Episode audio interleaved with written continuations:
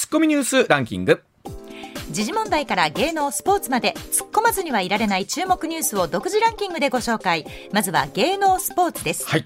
政府は27日に新型コロナ対応の指針を改定しイベントの人数上限を事実上撤廃しました、なるほど。はい。廃止しました、うん。えー各種スポーツ観戦のルールが緩和されます、うんプロ野球巨人は30日本拠地の東京ドームで今シーズン主催する試合は声を出しての応援を解禁すると発表しました、はい。うん。解禁は3月18日のオープン戦。観客は引き続きマスクの着用が求められます。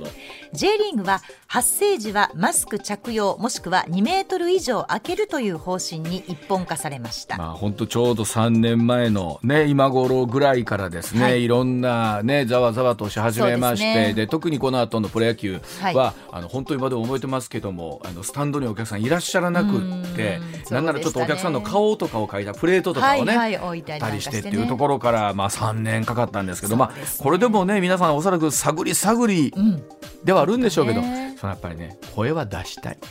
出したいしでついこの間のワールドカップが やっぱりすごく大きななんていうか背中を押す形になりましたよね。ね。ね。誰もしてないじゃんみたいな。そうそう大騒ぎしてるしみたいなね。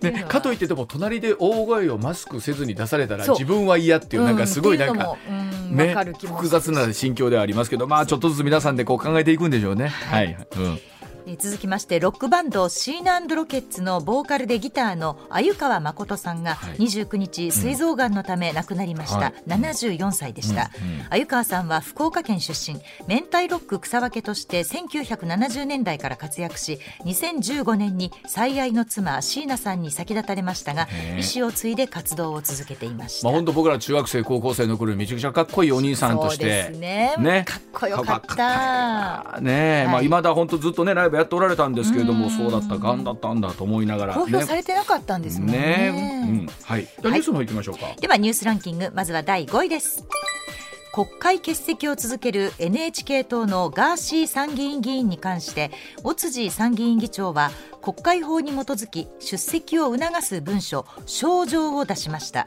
参議院議員に招状が出されたのは1949年に一例あるのみで74年ぶり、ガーシー議員が応じなければ来月上旬にも懲罰委員会が開かれ処分が検討されます。まあ、ガーシー議員コメントの中で3月には戻るって言ってるのに、はいということなんですがね。本来なら1月からそうなんですよ。出席するのがまあね当然当然ですからこの症状というのは当然ということになるんでしょう。はい。では続いて第4位です。WHO 世界保健機関のテドロス事務局長は30日新型コロナウイルス感染症について依然として国際的に懸念される公衆衛生上の緊急事態に相当すると判断したと発表しました2020年1月30日に出された WHO の緊急事態宣言は4年目に入ることになりました、まあ、WHO としてみてもまだ中国で猛威を振るってるというところを含めてですし、ですねうん。これまあ緊急事態宣言取り下げるとなると世界的にはじゃあ終わったのかはい。みたいなところになるんですけど、うん。どうでしょう？多くの国でもう終わってるよねって思ってる方と、まあ、まだまだ渦中にいらっしゃる方とはい。というところがありまタイミンすので。グがね難難ししいです。ね、うん。はい。うん。続いて第3位です2025年大阪・関西万博に行きたいと答えた人の割合が1年前に比べ全体で10ポイント以上減少したことが分かりました。大阪府と大阪市が行ったアンケートで明らかになったもので担当者は内容が見えていないのが原因の一つだと分析しています。大阪府と大阪市は開催への機運を盛り上げていきたいと運営に携わる1万人規模のボランティアの募集を始める計画を進めています、まあ、2025年大阪万博近づいてるんですが、はい。まだもちろん我々は具体的にどんなパビリオンでどんなものかっていうのは見えないと確かに行きたいかどうかって言われた時に、まあ、言わ言われないとわからんよな見たいかどうかなんてわからないわっていう、はいでもこれも本当いろんなスポーツイベントと一緒でね、はい。近づいてくりゃ多分ね。家でも気分盛り上がるんですけどまだピンときてないっていう方かが多くの方かなと思いますね、うてもあと2年ですもんね。そうそう。うん。はい、うんでは続いて第2位です。日韓両政府は30日ソウルで外務省局長協議を開いて元徴用工訴訟問題の解決に向けた詰めの話し合いを進め今後も外交当局間で緊密な疎通を続けていくことで一致しました、ん。韓国政府の解決策発表を控え日韓協議は大詰めを迎えていますが韓国政府が検討中の案には世論の過半数が反対し解決にはなお時間を要するとの観測が強まっています、まあ、これ昨日高橋さんにも解説してもらいましたけれども、はい。韓国政府がこの肩代わりをすると、えー肩代わりをするということだったら日本政府はお詫びの継承を、えー発表してもいいんじゃないかっていうところがあるんですけど、はい。まあ、これ本当にどっちが先なのかっていう話もなってくるし、まあ、我々日本政府の立場とするとはい。この問題はもちろん解決済みっていうところですから、まずは韓国国内で解決してくださいというところなんですけどね。はい。はい。では第1位です各地で相次ぐ広域強盗事件に絡みフィリピンにある日本大使館は30日フィリピンの法務大臣に対して首都マニラの入管施設に収容されている日本人の男4人の強制送還を正式に要請したことを明らかにしました。4人には強盗事件での指示役とされるルフィと名乗る人物らが含まれるとみられいずれも特殊詐欺事件で警視庁が逮捕状を取っています、まあ、マルコス大統領の訪日も近いということもあって、はそのあたりも絡めてなんですがね本当に思うのはフィリピンのこの収監施設の本当何でもありなのかっていうところがね日本から見たらすごい不思議なんですけれども。こんなに離れていてこんな犯罪が成立するんだっていうねはい、でではあ CM の後情熱家さんの登場でございます、上泉雄一のエーナー MBS ラジオがお送りしています時刻6時27分になりましたここからは情熱司さんでございます情熱さんおはようございますおはようございます。おはようございます今週もよろしくお願いしますよろしくお願いします。まずはこちらからです。自民党の茂木幹事長、少子化対策で N 分の N 乗方式導入を主張。自民党の茂木幹事長、自民党のインターネット番組で、子どもの多い世帯ほど所得税が軽減される N 分の N 乗方式、世帯課税の導入などを改めて主張し、自分なりの意見交換などの集大成として提案したと語りました。はい児童手当の所得制限については経済的支援の要になる撤廃する方向で議論をまとめたいと強調しています。N 分の N 乗方式は課税の対象を世帯とするフランスの課税方式で夫婦や子供などの家族収入を足し合わせて家族の人数で割った金額を1人当たりの収入として各種控除を適用するという課税方法なんですが、はい。まあ、簡単に言うと子供が増えれば増えるほど税金がまあ安くなるということなんですけども、さあこれは導入はどうなるんでしょうかということを含めてジョネさんお聞きしたいと思います。うんはい。まずこれはいどうぞ、ねお願いします。これ少子化対策でやるんですか？少子化対策なんですかね。そうですね。少子化対策少子化対策でやるってことは、うん。N 分の N 乗方式をやると子供が増えるという実績が必要ですよね。そうですよね。そうん。うん、で一応フランスがこれをやっていて、はい。うん。フランスは少子化対策に成功したという体で我々は聞かされてるんですけど、うん。実際にフランスの少子化が、まあ、ある程度、歯止めがかかってるのはですね、うん。移民がすごい子供を産むんですよ。うん。はいうん。であの非移民の人はあんまり子供を産まなくて、はいうん。で過去10年間ものすごい減ってるんですね、ん。非移民のうん子供を産む数って。あのじ2010年ぐらいまではですね新生児の85%がうん。確かあの非移民の子だったんですが、はい。今はね確かね75%ぐらいまで下がってるはずですよ。うんなるほど。はい、あそうそう。2000年には85%だ。2000。年が。えーうん。えーフランス人同士のカップルの子供は2000年には85%だったんですけど、はい。2018年には75%まで下がってると、ううんんだからあのフランスの少子化対策はあんまり実は効いてないんじゃないかっていうのが最近ね、うん。割と言われてる議論で、フランスの真似すれば、すれば子供増えるってのはちょっと安易すぎるなと思うんですけどね。なるほど。えうちの石田英二が解説した時に言ってたんですけど、はい。はい多分これだけじゃないんですよね。なんかいろんうん。な要素がいるわけですよね,、うん。別に N 分の N 乗導入したからじゃあ子供産もうかじゃないし、一つだけじゃない。そうですね。うん、本当いろんなはい。対策のどれが効いてるかっていうのはだってジョネさんこれなかなか歴史上これだから成功したっていうものってないですもんね。というかね私本当にね、あの大変悲観的なこと申し上げて、あの申し訳ないんですけどあの少子化対策一つも成功しないし、うん。多分少子化は止められないと思います。うん。え止められないですか？これ例えばジョネさん、どういったところからだと思います、いやだから逆にね日本があの、うん。多産だった時代っていつかっていうと、うん。明治時代じゃないですか。はいはい。そうですね。うん。で明治時代って子供働かせて親儲けてたんですよ。そうですよね。はい。そういう時は子供すげえ増えるんです。うん。はいうん。あとはね、あの新生児のね、あの死亡率があの高い国、そうですね。うんそうですね。乳幼児死亡率の高い国はやたら子供を産むとかいう傾向あるので、はい。そういうのに戻さない限りは、なかなか無理だし、そんなに戻れるわけないじゃんってことで、うんもう少子化は基本あのどの国でも止まらないんじゃないかなと。あの例えば一人っ子政策ってあったじゃないですか、はいチャイナで。はいはいあれやってもやらなくてもどうせ少子化してたっていうのが今の答えですよ。ううん確かにねうんええだって周りの国とか例えば同じねあの中華系の国の台湾とか香港とかシンガポールもすっげえ少子化してるじゃないですか。そうですよね。一人っ子政策なんかやってないですよこれらの国も。これだからやっぱりあの当時ねももちろん親が子供を愛する気持ちっていうのはいつの時代もかか変わらないとは思うんですけど根本のところで、はい。はい。ただ当時やっぱりジョネさんおっしゃるように働き手としての子供っていうのは現実としてあったってことですもんね。確かに。そうです、うんはい。私ねおばあちゃんに昔よく言われたんですけどね、うん。うん子供を三人方向に出せば蔵が立つと昔方面では言われていたそうです。聞いたことありますねそれ。う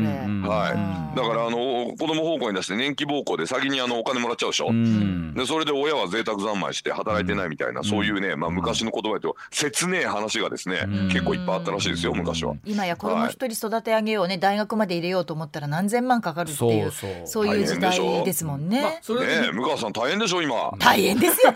ありがとうございます本当に。え大変ですよ。たくさん二人もいやそれで言うとね税金安くなるとかやれても増やすかみたいな話ですよね。だからいや別本当そうですにおっしゃる通りでだからといって子供を産もうとはまた全然違うし多分うんまあ本当こうなんだろう社会的な構造の問題だったりとか、まあ、今のもう暮らしのあり方の問題ですもんね子供が増える増えないとかっていうのは。はい、うん。だとするとこの N 分の N 乗方式は違う目的のために導入されるんじゃないさあその違う方式と目的というのは常念さん何でしょうか？何なんでしょう？多分ね配偶者控除を完全はいあの廃止したいんじゃないかな。ほうあ配偶者控除も廃止されるんですか、うん配偶者控除を多分全部廃止したいんじゃないかと思ってあんな制度あるのって結構少なくて要はその専業主婦優遇制度なんですよね。うんはい、そうですね。でもうあのみん少子化だし労働力足らないしもう女性も全力働いてもらわなきゃ困るので、うん。もうちょっと配偶者控除なんていう制度はやめてうんでなおかつまあちょっと人口も減っちゃいそうだから、まあ国策的に人口を増やしたいんで、あのなるべくあの家族の人数多い方が税金安くなるっていう感じでインセンティブを与えて、うん。もうそれでもうダメならもうあのあれですよ。アナ雪ですよ。 Let it go ですよもう。 Let it go あーりのままに。あまあ。Let it go って感じですよ。これはもちろんその配偶者控除をどうするかみたいな話もあるでしょうけども、まあ、全面廃止じゃないですか、N 分の N にして。はい。これ例えば一方で岸田さんとかはねこのはい。N 分の N 乗方式に対しては否定的なメッセージを出してはねことをおっしゃってうんそうでてすね。一方でええ。自民党の同じ幹事長である茂木さんは N 分のはい N 乗方式だというこの明らかに党の幹事長がえー総裁である人であると同時に首相である人にはい。対してこれだけのことを言うというのはなんかはい。きな臭い感じもありますよね。いやこれはアドバルーンでしょ。アドバルーン。アドバルーンですよ。あアドバルーン。の要はそのわざと違うことを言って、うん。世間の反応を見るわけですよ。N 分の N 方式素晴らしいって感じになれば、はいそしたらやっぱ岸もいやもう党がそんな真剣に議論してるならって始まるし、はあ。んまり評判良くなかったら茂木さんしれっと引っ込めて終わるんですよ。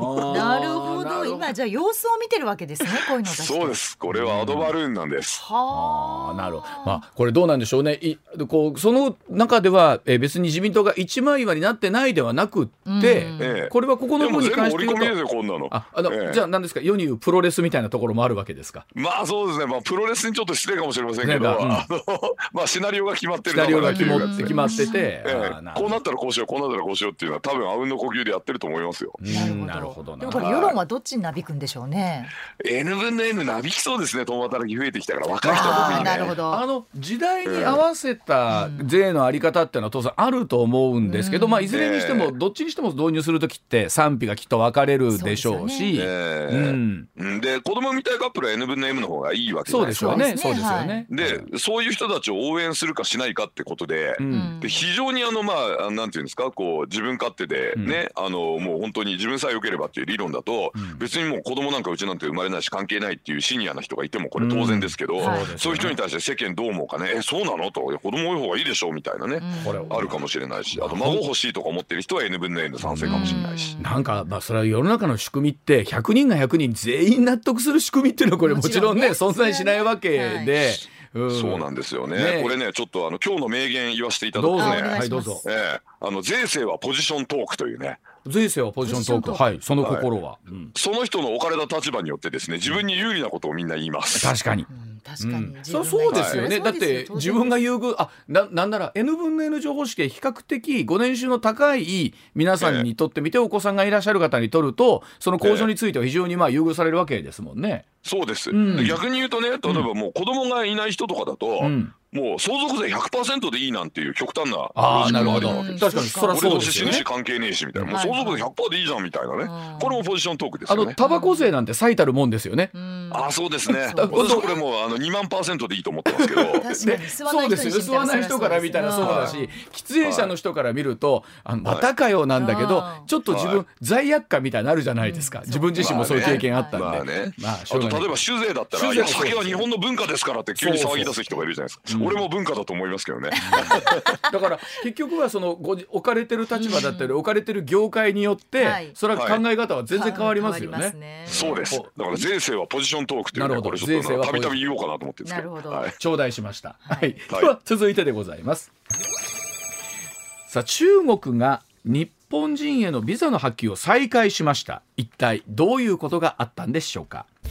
中国大使館29日1月10日から廃止していた中国を訪れる日本人へのビザの発給29日から再開すると発表しました、はい。ビザの発給停止日本の水際協会の対抗策とみられていて日本政府中国側の対応について対等性に欠けていると措置の撤回を求めていました、さあ今回急にまた再開されたわけなんですが理由は明らかになっていませんが常念さんこれは本当にどういう風の吹き回しなんでしょうか、えっ、とですね、ん。停止した時に理由が明らかでなかったじゃないですか。はい。うんだから再開する時の理由もわからないんです。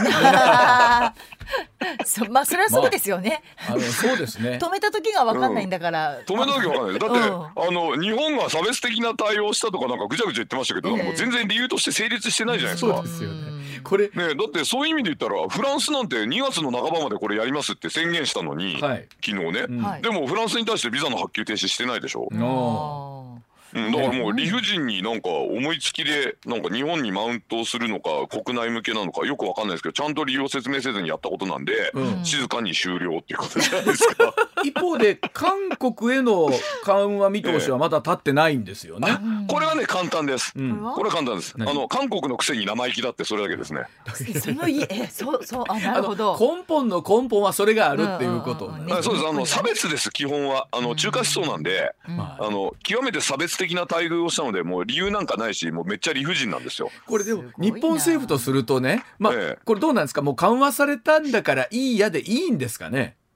いやーこれ良くないと思うし、うん。あとね韓国が今こんななんか差別的な対応を受けていることについてね、はい。うん。日本からもちょっと韓国に対してひどいんじゃねえかみたいなこと言ってあげた方がいいと思いますよ。うだんでもこれ韓国のくせに生意気だってひどくないですか？あのそうは言ってない。でしょ。そうは言ってないじゃないいや違約です。今違約ですけど習近平の心の中では韓国のくせに生意気だってそんだけですよ。意訳を言うわけにいかないんでね。そこっちがんな言ってないのにそんなことは言ってないって言われたら終わりじゃないですか。終わりですからいやでもこれ言ってますよね明らかに。日本だけだってしれっと終わってなんで韓国終わんないのって。絶対理不尽ですよ。言ってなかったとしてもそうだってみんなに思われても仕方ないです。これ絶対差別ですよこれ。いや。中国政府差別してます韓国人をこれでもひどいなと思いますよ。あの本当はいいろんな国に対してそうじゃないですか。あの結局。まあでもヨーロッパにはやらなくて日本と韓国だけやって日本だけ先に撤回って絶対韓国差別ですよ。ね。絶対これ中中華思想です。これひどいです本当に。こんなこと許しちゃいけないですよ。はい、でただええそうは言ってない以上、まあ、我々は国際社会の一員として、えーええ。対等にしたらどうですかっていうメッセージは出すぐらいの出すそうですね。ところでしょうね。まあやった方がいいですよね。あとね、まあ韓国はね、なんか中国にやられたので対抗措置でね、自分たちもやったらしいんですよね。韓国。あうん。のうん。あ韓国が中国に対して対抗措置をあのまあややり返したんで、はい。まあそれもあってっていうことかもしれませんけど、でもいずれにしても最初の措置がもうとんでもなく理不尽な差別的なね、うん。措置ですから、ん。まあ十分これやっぱ抗議するべきだと思うし。うん、まあやっぱあの良くないですよ。差別をする国はね、やっぱ国際社会で名手にはなれないですよね。まあ現実どうでしょうね、去年ぐらいからかもしれないですけど、はい。例えば中国にねこう進出している企業も撤退するところもやっぱ多くなってきたじゃないですか、はい。常連さん。多いですね。やっぱりね。実際こういうことがあるといざビジネスとなった時に、い、ろんな障害出てきますよね、はい。急にいやその通りです。こういう措置が起こるとね。はい。うん。はい、でそれねあの日本企業がね、まあ、チャイナに行ってる日本企業が逃げてくるってだけじゃなくてうん。もともとチャイナネイティブのうん。向こうの実業家の皆さん、うん。お仕事やってる皆さんが、はい。はい。もうチャイナ嫌になって日本に逃げてきてんじゃないですか今、ああそうそういうことがあるんですね。こんなことばっかやってっから。うん。うん、だから結局こういうねなんか本当にあの差別的なこととか理不尽なことばっかりやってると、自国民からもですね、まあ、優秀な人からそっぽを向かれてね、逃げちゃうわけですよ、そうですね。ロシアみたいなもんですよ今のね。でもやっぱりはい。一党独裁やっぱり共産党体制どう維持するかっていうのはまあ大前提であるわけですから、で一方でその14億のねその人民のあ10皆さんも億いないです今、まあ13億切ってるって13噂億切りました？で その皆さんをでもまあ結果として統治できてるんでしょうか？わかんないですけど、いやーこれね彼らのロジックなんですよ、うん。あのチャイナみたいに国土が大きくて人口が多くて多民族の国はね、うん。あの共産主義みたいな独裁じゃないと統治できないとこれね、うん。秦の始皇帝以来ずーっとね、ん。そのまあ独裁権力を正当化するロジックとして使われてきたんですけど、はいはいでもチャイナの歴史2000年振り返ってください、うん。実際に統一王朝だった時期ってそんなに長くないですよね。うん。そうですよね。春秋戦国時代の方がだって文化とかすごく豊かで、うん。ね、四書五経なんて生まれたの全部春秋戦国時代ですよ、うん。チャイナがヨーロッパみたいに分裂してる時ですよね、あえてだから小国で競い合った方がなんかイノベーションとか進むんじゃないかとまあいうまあこういう考え方もありますよ。おっしゃる通り、はい。この2000年3000年の歴史の中で中国共産党が支配してるんだってわずか数十年っていう世界ですからそうねなんです短いんですよね。短いっちゃ短いんですけど、まあ我々は隋より短いですよ。隋より。うん。隋あ遣隋使の頃の遣隋使の隋より短いですよ。でも我々は今この2020年代に結果として今生きてるわけで、ここにどう、まあ、コミットしていくという言い方もなんですけれども、うん。関係作っていくかですもんね。まあ、チャイナの人民がですねこの間の白紙革命見ていただいても分かる通り、やっぱり世論を無視してね、えーこの統治を続ける共産党に対してやっぱこう脳を今突きつけてるわけですよね。はいそうね。うん。で白紙革命がものすごい勢いでやっぱり広まったので、うん。まあ、習近平も焦ってね、えーまあ、何の準備もないままゼロコロナやめちゃったもんで今もう逆に大パンデミックになってうん。大変ですけれども、うん。そうまあ、ですよね。こういうですねやっぱりなんかちょっとあの我々では考えられないようなねこの統治形態っていうのはやっぱり向こうの人民にとってもきついもんなんじゃないかなと思いますよね。まあそうですよね。まあ、うん。あの結果ほらあの皆さんおっしゃるようにいつ例えば台湾のね、はい。問題があーね、うん。出てくるのかという中ではありますけど、まあ強いて言うのは2024年の台湾の総統選まではうん。どうやらないんじゃないかっていうところは、うん。うん。ではありまあ、ますけど。これねでも最近ねアメリカの政府高官からね、うん、場合によっては今年あるかもしれないよみたいなのも出てるので。えああそうですか。あ、そうなんですか。はい、あのギルティ作戦部長ね、かんあの海軍のね、はい。あの2000場合によっては22年、23年あるかもしれないって去年言ってたんですよ。でもあの一番いいのは例えば総統選で、うんまあ、中国政府寄りの国民党がしっかり、まあ、例えば取ってくれて、うんうんなんならもううん一国二制度香港のような形で、うんえーできるっていうのはまあ誰も傷つけずにっていう言い方は変ですけど。ところがですね、うん最近一国二制度も言わなくなってきてですね、は新たなその台湾統一ロジックをね、王滬寧がひねり出すっていう方向に今舵を切ったんですよ。どどういうことですか、要は一国二制度って言ってて香港があのざまになっちゃったじゃないですか。うんうんもう台湾人が怖がって一国二制度とか言っても絶対寄ってこないっていうことになってしまって、どうしようっていうので新たなロジックをこれからひねり出すそうです。えでどんなロジックですか？いや、わかんない。そのために王滬寧をですね、チャイナセブンに残したんですよ。チャトラン5で一人だけチャトランじゃないやつがいるって私言ったじゃないですか。はいはいうんうんそれが王滬寧ですよ。屁理屈専門家ですよ、こいつが。靴専門家えええそれは台湾統一なんてやっちゃいけないんですよ。国際ルールっていうのもありえないんですよ、そんなの。武力による現状変更ですからね。うんうんうんなのに、それをやるためのなんかロジックをこれからひねり出すらしいんですよ。はあつまりえっとええ侵攻すまあ侵攻まあ中国の立場からすると侵攻ではないんでしょうけれども、統一のためにいやいや侵攻ですようん中国の立場から侵攻じゃないってのはそれはなんか私の立場から言うとこれはあのお好み焼きではありません。まあまあもんじ焼きですって言ってお好み焼き出してくるのと同じぐらいわけわかんないです話なんで。よけどまあ 結局その侵攻ではないという理屈を作るってことですねだから。いやあの進行してもいいっていう理屈を作ると思います逆に。あしてもいいいはい進行してもいいとうん武力による統一が許されるっていう理屈を多分ひねり出すんだと思いますそ。の理屈をひねり出すのって大変、大変というか我々から見たらどの理屈であったとしても成り立たないと思うんです成り立。たないでしょ、うん。だからそう成り立たない理屈を言ってくる人だから最初に戻るんですよ。やっぱり理不尽なんですよ、うん。まあでだから韓国のくせに生意気だみたいなこと平気で言うんですよあの人たち。恐ろしいんですよ。でもその国と我々はねお近くにいるということですからね。うん。はい、だからあのチャイナ人民がねあの、まあ、民主主義にまあ少しずつ目覚めようとしてるわけじゃないですか、うんうんね、でやっぱりチャイナが嫌で逃げてきてるわけですよね、日本にね。でこういう人たちにやっぱり民主主義っていうのを教えたりとか、はい。あとは王朝変わるごとに歴史を書き換えてね昔のことちゃんと教えてないですからチャイナは。例えばあの占いあるでしょ、うん。ええあの紀州水明みたいな占い、はい。はいああいうのもね文化大革命の時とかにね全部ねあの根絶やしにされちゃったんですよチャイナって。ほうほう。ほで香港とかに逃げてた人もいたんですけど香港もこんなことになっちゃって、うん。今ね日本がなんかそういうののメインになっちゃってるんですよ。そう。あのチャイナ式のね三名学って占いですけどね。うはい。うん。はい。日はい、もうあの本全ての生まれ月でもう全てのあ生まれ年か、うん。あ生まれた日時で全部分かっちゃうというですね。その すごい中国4000年のあの占いがあるんですけど、はこれ今日本が宗家みたいになっちゃってるんですよ。はあ、まあ、つまりそういったもういわゆる不明確なものは根絶やしにされてきたってことなんですね。もう。宗教アーヘンだとか言ってもう全部やっちゃったわけでうん。極端なんですよ何でもとにかく。まあでも本当あれですよね、まあ今回のえーっとそのねビザの発給一つ取ってみても、はい。まあはい。なんだか振り回されなきゃいけないっていうのが、ね。えー特に企業周りもそうですし留学生の皆さんとかうん。ね、はい。大変だっただろうなという。大変ですよね。いい迷惑ですよね、はい。こんなね、国内向けのメンツのためにやってるなんかまあしょうもない、あの仕草なんですけど、周りの人はそれに翻弄されてもうまさに孔子の言葉通りですね、ん。家政は暴行よりも武士と言ってですね、ほえーあの要はその、えー、暴行っていうのは要はあのインドの暴行タイガージェットシーンみたいな意味ですけど、ほうほう。もうタケリクルー虎よりも、うん。その苛烈な政治ね家政の方が恐ろしいと。うだから虎が出るような恐ろしいとこころにね、人が住んでてなんでこんなとこ住んでるんですかって言ったら、えー家政は暴行よりも武士みたいなね、まあ、そういうの孤児聖語でありますけど、行き過ぎた政治の方が怖いと。そういうことね。ん。そうそううん苛烈な政治の方が恐ろしいということですよね。はいはいでは続いてでございます。時刻は6時46分回っています回転寿司相次ぐ客の迷惑動画に店側も厳正に対処という話でございます。回転寿司のチェーン大手スシローはま寿司くら寿司で相次いで客の迷惑動画が SNS 上に投稿されて会社側がコメントを公表しています。はま寿司は一部の利用客が品物のお寿司に無断でわさびを乗せる動画が SNS で拡散、はい。警察に被害届を提出する事態となりました。またスシローでは客が醤油差しを舐めたり未使用の湯飲みを舐めた後再び元に戻す様子これが投稿されています。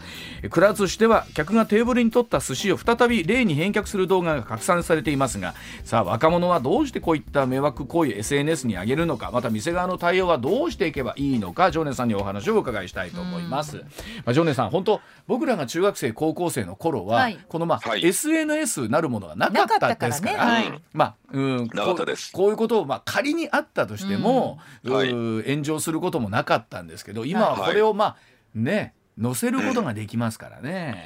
あのこれ多分ね、ん。昔からあったんですけど、うん。SNS で可視化したことによって問題になってる可能性がありますね。そうですそれはすごく思います。なるほどね。うん。うん、だって僕らの子供の頃の友達でもね、ん。こういうバカなやついたじゃないですか。いたいましたいました。何人かこう顔浮かびますよね。はい。あこいつなんかやってたみたいなやついません、はいうん。ね高校の時とかなんか例えば僕らの頃なんて松屋がね、まあちょっと出出始めた頃でしたから、うんうん。なんかそんなことやってたやついたなみたいなのちょっと思い出して、はい。あんまりこれはだから若い人がなんかちょっとおかしいというよりはもともとあったものがもうこの程度のモラルで来てたものがうん。可視化されただけなんじゃないかみたいな。確かに急に出てきたものじゃないんですとはよね思うんですよね。ただまあおっしゃるようにこう可視化されてはい。なったので、なんか日本中の若者がそれこそなんかそんなことしてんじゃないかとかか日本中のお寿司屋さんでこんなこと起こってんじゃないかっていうふうについつい見ちゃうんですよね。ううん。うん。まああの今ね例えばほら荒れる成人式とかやってるじゃないですか。はい。はい。で僕らの頃学校が荒れてましたからねそもそもね。確かにそうでしたね。毎日が荒れる成人成人式でしたよ。はいあの、はいで中学入学して初日に先輩殴られてますからねはい私ね。あの全然ありました。ありました。はい、うん。そういうなんかもうさ毎日がサバイバルみたいな。ただもうまあ TRF ですよもうサバイバルダンスみたいな感じですよ。大変でしたよ。ただ、ええ。ジョージさん、あのこれ見えてしまった以上を、うんええ。お店側も、まあ感化するわけにいかないわけじゃないですか。いやそりゃそうですよ。ねスルーするわけにいかないですよね。分かってしまった以上は。はい。うん。だから厳正にやっぱこれは対応するべきですよね、うん。でも顔も含めで逆に言て、うん、ええあのしっかり映ってるじゃないですか。そうですねはい。本人たちは悪いことやってるっていう意識はないんですかね。いやだ僕らのそのバカな友達を思い浮かべてください、うん。そんな意識ありました？あいつらに。確かにね。まあそうあの一緒昭和のあのバカな友達を思い出してください皆さんいましたよね？そういう人。23人いましたよね？でも絶対。まあ、でも彼らは、まあ、彼らでっていうかあのこんだけ世の中に、うん。まあ、今、うん。テレビのニュースではねモザイクかかってますけど、はい。SNS ではもう顔が出てるものがあって、そのままね。うん。なんならこうはい。学校名なり名前なりまで含めて、出ちゃゃいますよね。出ちゃって出ちゃうけどでも昔そういうことやってた人もそういうことやったんだぜってやんちゃ自慢してたじゃないですか。うんではあ。ところがその当時のやんた自慢って言っても飲み会ぐらいのレベルでしょ？あのねリーチがね数十人だったんそうです。よそこれが今 SNS だって数万人になってしまったんで数万人スどころかテージが変わったと。日本国中にだってねそう。日本国中どころか分かっちゃったわけじゃないですか。まあまあそうですよね。だから逆に言うと今までそういうなんていうんですか、うん。何十人に拡散してたものって、うん。社会的にスルーされていた可能性ありますよね。ありましたね。まあ、で、とも今更とやかく言っても、はいはいで、別にそこでお前店に賠償しろとかにもならなかったですね。ならなかったですよね。うんまあ例えばちょっとあの多少話それますけど、はい今なんかほら会社でやったら絶対アウトのパワハラはいははいい。ありますよね。はい。あれ昔新人教育としてやってたじゃないですかみんな。まあ、そうそう。あの、で、線引きが難しいけどね。そうそう。絶対アウトなことやってたじゃないですか。飲み会強制とか、はい。やりまくりでしょ昔。だからあまりにもそれ行き過ぎたんで、うん。やっぱり世の中もうちょっといやちゃんとしましょうと。そうね。我々も、はい。ジョニーさん我々もサラリーマンとして本当に年に一度そういう研修をね向川さん受けて、もちろんです。はい、そこはね本当ですか？研修ですからはい。大丈夫なんですか大丈夫です。当然ですよ。ええもうそう飲み会に来ないとなんか急に先輩が口聞いてくれなくなるみたいなことないんです。かそんなことです。向川さんの研修でただあの新人アナウンサーがワンワン泣いてるっていうことぐらいですあはい。ギリギリですねそれもうね。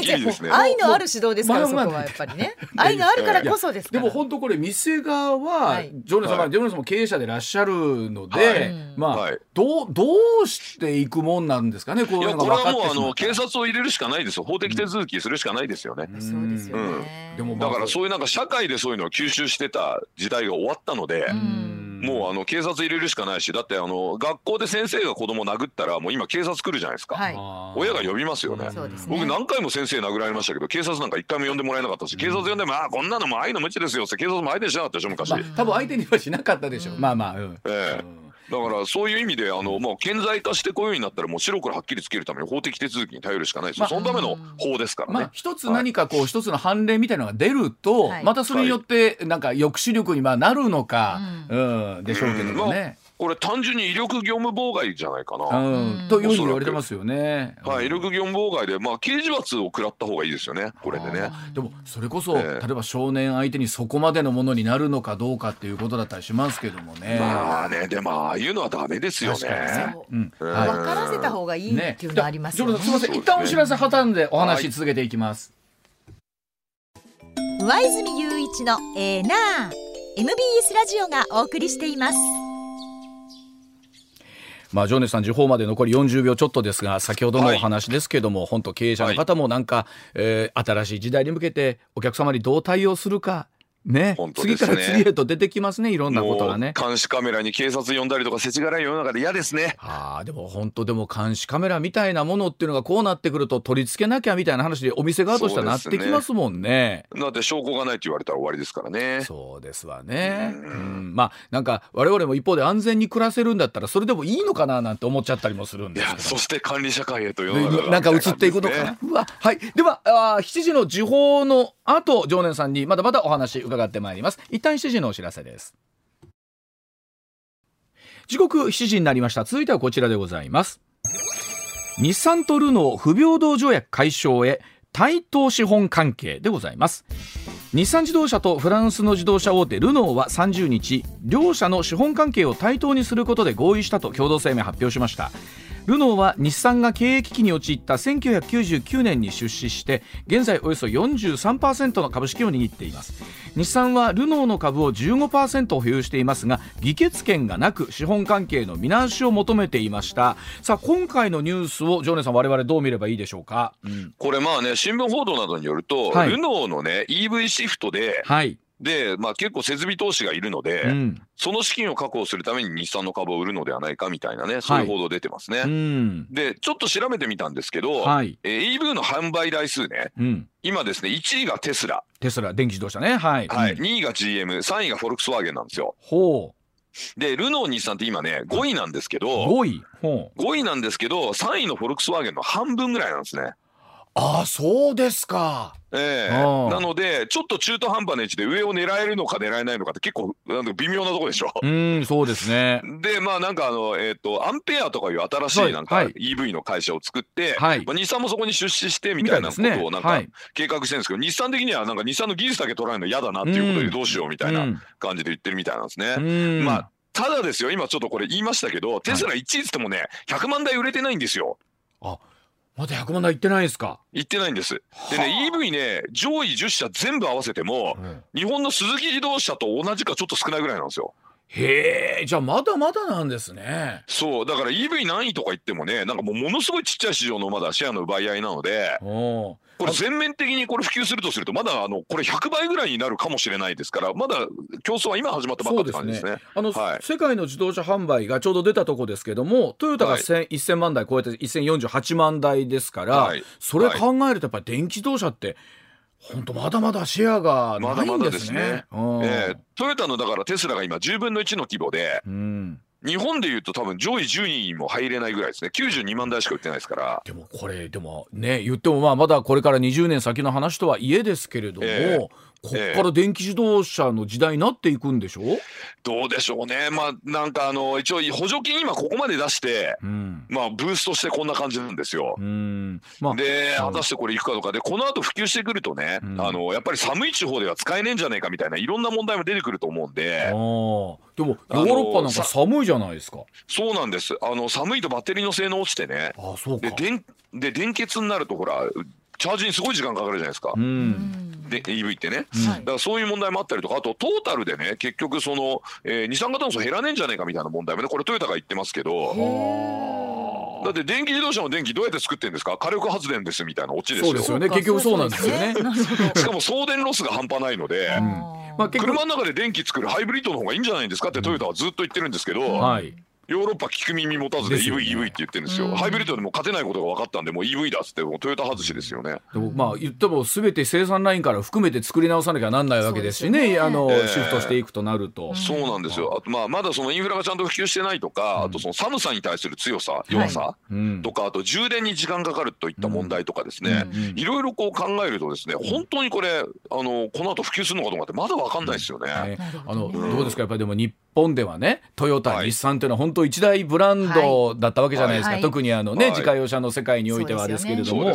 このどうでしょう日産が今回そのいわゆる対等になったということで何か新しはいい。またステージみたいなのが見えてくるのかどうなんでしょうね。うん。そうですね、まあ、日産もねあのいい車作ってたんですけど、うん。ぶっちゃけ経営下手くそであんなことになっちゃったわけじゃないですか。うん。なるほど。うん。日本企業あるあるですよ。東芝もね、うん。あのまあ破綻する前はっていうかああやってねあのバラバラにして売られる前はすげえ業績悪かったのに、うん。バラして売ってみて経営変わったらすげえ東芝製品って今売れてるじゃないですか。はあ。家電とかもめっちゃ復活してますよ東芝。なるほど。へー。ということはやっぱりええ経営下手くそだったんです。ぎ技術の部分うん。と経営の部分っていうのの両輪とやっぱりメーカーさんにとってはなかなか難しいんですね。そうですね。だから逆に言うと東芝がどういう経営してきたのかっていうのを研究して、うん。これをやったら会社が終わるってことをみんなで共有した方がいいですよね。はあなるほどな。私あの常に反面教師を研究して、うん。反面教師が踏んでいる地雷を踏まないようにやってここまで生き延びてきたんですよ私。こうこうならないように素晴らしい。え反面教師ってねいっぱいいるんですよ世の中に。うん。うん教師っていないんですよ。